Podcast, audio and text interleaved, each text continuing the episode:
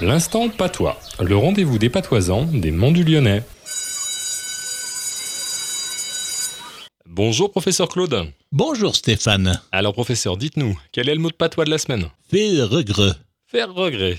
Ah, j'ai l'impression que je, je comprends. Qu'est-ce que ça veut dire Répugner. Oh, les anciens qui m'entendent ont un haut le cœur. Ce qui fait regret, c'est ce qui vous dégoûte, ce que vous n'arrivez pas à digérer. À la fin d'un bon manchon en famille, la tatan s'écrie, après avoir bourré d'aliments son jeune filleul. Oh, le pauvre petit, il a trop mangé, ça lui fait regret, il va rendre. Faire regret.